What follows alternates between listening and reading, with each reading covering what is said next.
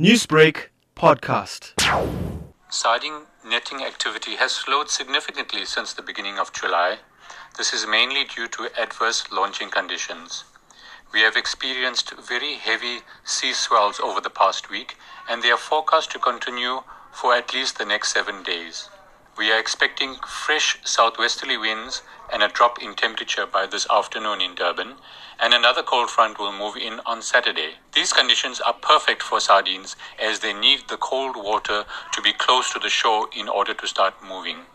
So now it's a waiting game to see if the big shoals spotted on the south coast move up the coast towards Durban or move out to sea. In the absence of sardines and netting activity, the anglers have enjoyed some great edible fishing with grunter and mussel cracker being caught at Winklespruit and Pennington. This is Adam Kamdar.